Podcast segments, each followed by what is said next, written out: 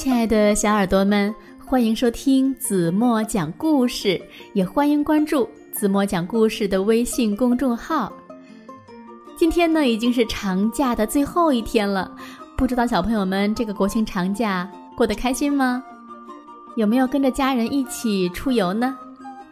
不管怎样，今天呢就要稍微的收收心，明天呀就要上学了。嗯，这是一个好消息，对不对？又可以回到小朋友中间了，和朋友们呀一起玩耍了，是吗？那今天呢，要给大家分享的一个故事呀，是一个绘本故事。故事的主人翁呢，是一只叫皮科的小兔子，它呀特别的机灵。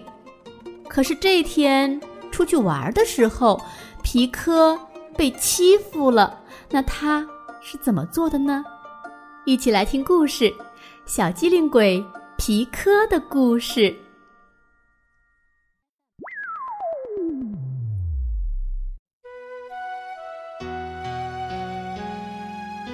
春天终于来了，小兔子皮科兴高采烈的来到草地上玩耍。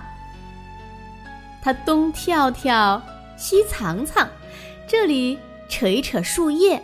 那里碰一碰草茎，还不时的啃上几口甜甜的三叶草，嚼几下美味的蒲公英。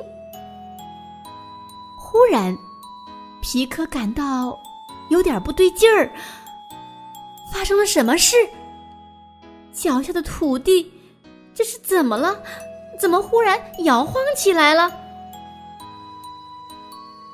原来。是一头大象走了过来，他来到皮克的面前，一动不动地站着，一副恶狠狠的模样。喂，兔崽子！大象怒吼一声，长鼻子一卷，把皮克一下子举到了半空中，两只小眼睛凶巴巴地盯着他，叫道。你这个小不点儿，在我的草地上有什么可找的？皮科呢，并不是胆小鬼，可是这头大象实在是太高太大了。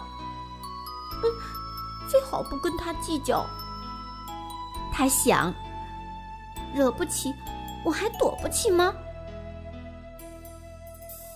皮科来到河边，这会儿他满肚子的不开心差不多烟消云散了。可是，没等到他吃上一口青草，咕咚咕咚，一个硕大的河马脑袋从河里冒了出来。只听他喷着响鼻说道：“嗯，兔崽子，你这个小不点儿。”在我的河岸边找什么呢？你的河岸，哼，真不害臊。皮科再也没有丝毫的害怕，他只有愤怒。哼，你只不过是一头傻乎乎的肥河马，还有那头大象，只不过是一个自以为是的胖家伙。哼，等着吧，让我给你们一点颜色瞧瞧。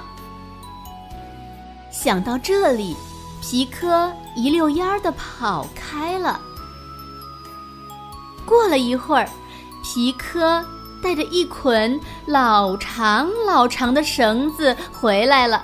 他蹦到大象跟前，仰头高叫：“喂，信不信我的力气和你一样大？”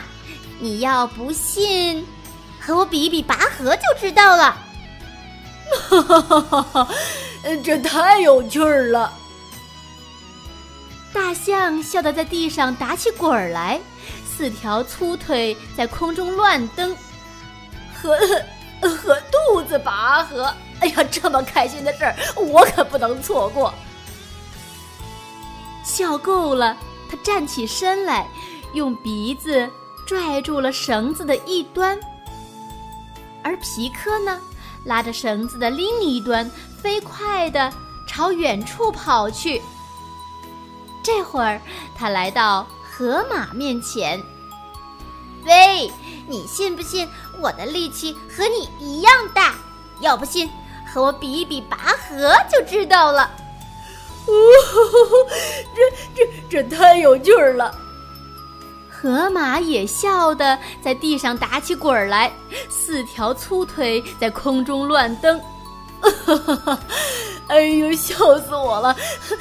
和兔子拔河，这么开心的事儿，我可不能错过。笑够了，他站起身来，张开大嘴，咬住了绳子的一端。哼，等我的哨子一响，比赛就正式开始了。皮科快活地喊道。皮科在一处草丛中躲好，大象和河马谁也看不到他。这时，他高叫道：“各就各位，预备，拔！”他口中的哨子也区区的吹响了。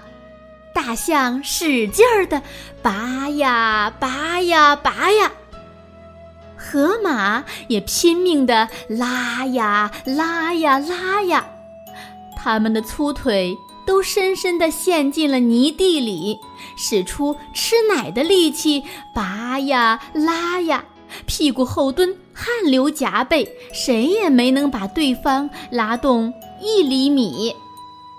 他们的力气用光了，同时丢开了绳子，扑通，扑通，他们跌坐在地上，呼哧呼哧的喘着粗气。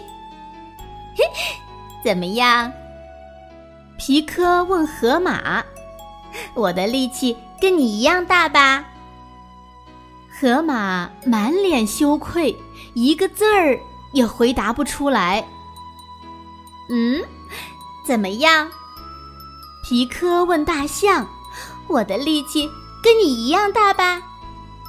大象也满脸羞愧，一个字儿也回答不出来。小兔子皮科在草地上和河岸边自由自在地玩耍开了，它东跳跳，西跳跳，这里扯一扯树叶，那里碰一碰草茎。不时地啃上几口甜甜的三叶草，嚼几下美味的蒲公英，开心极了。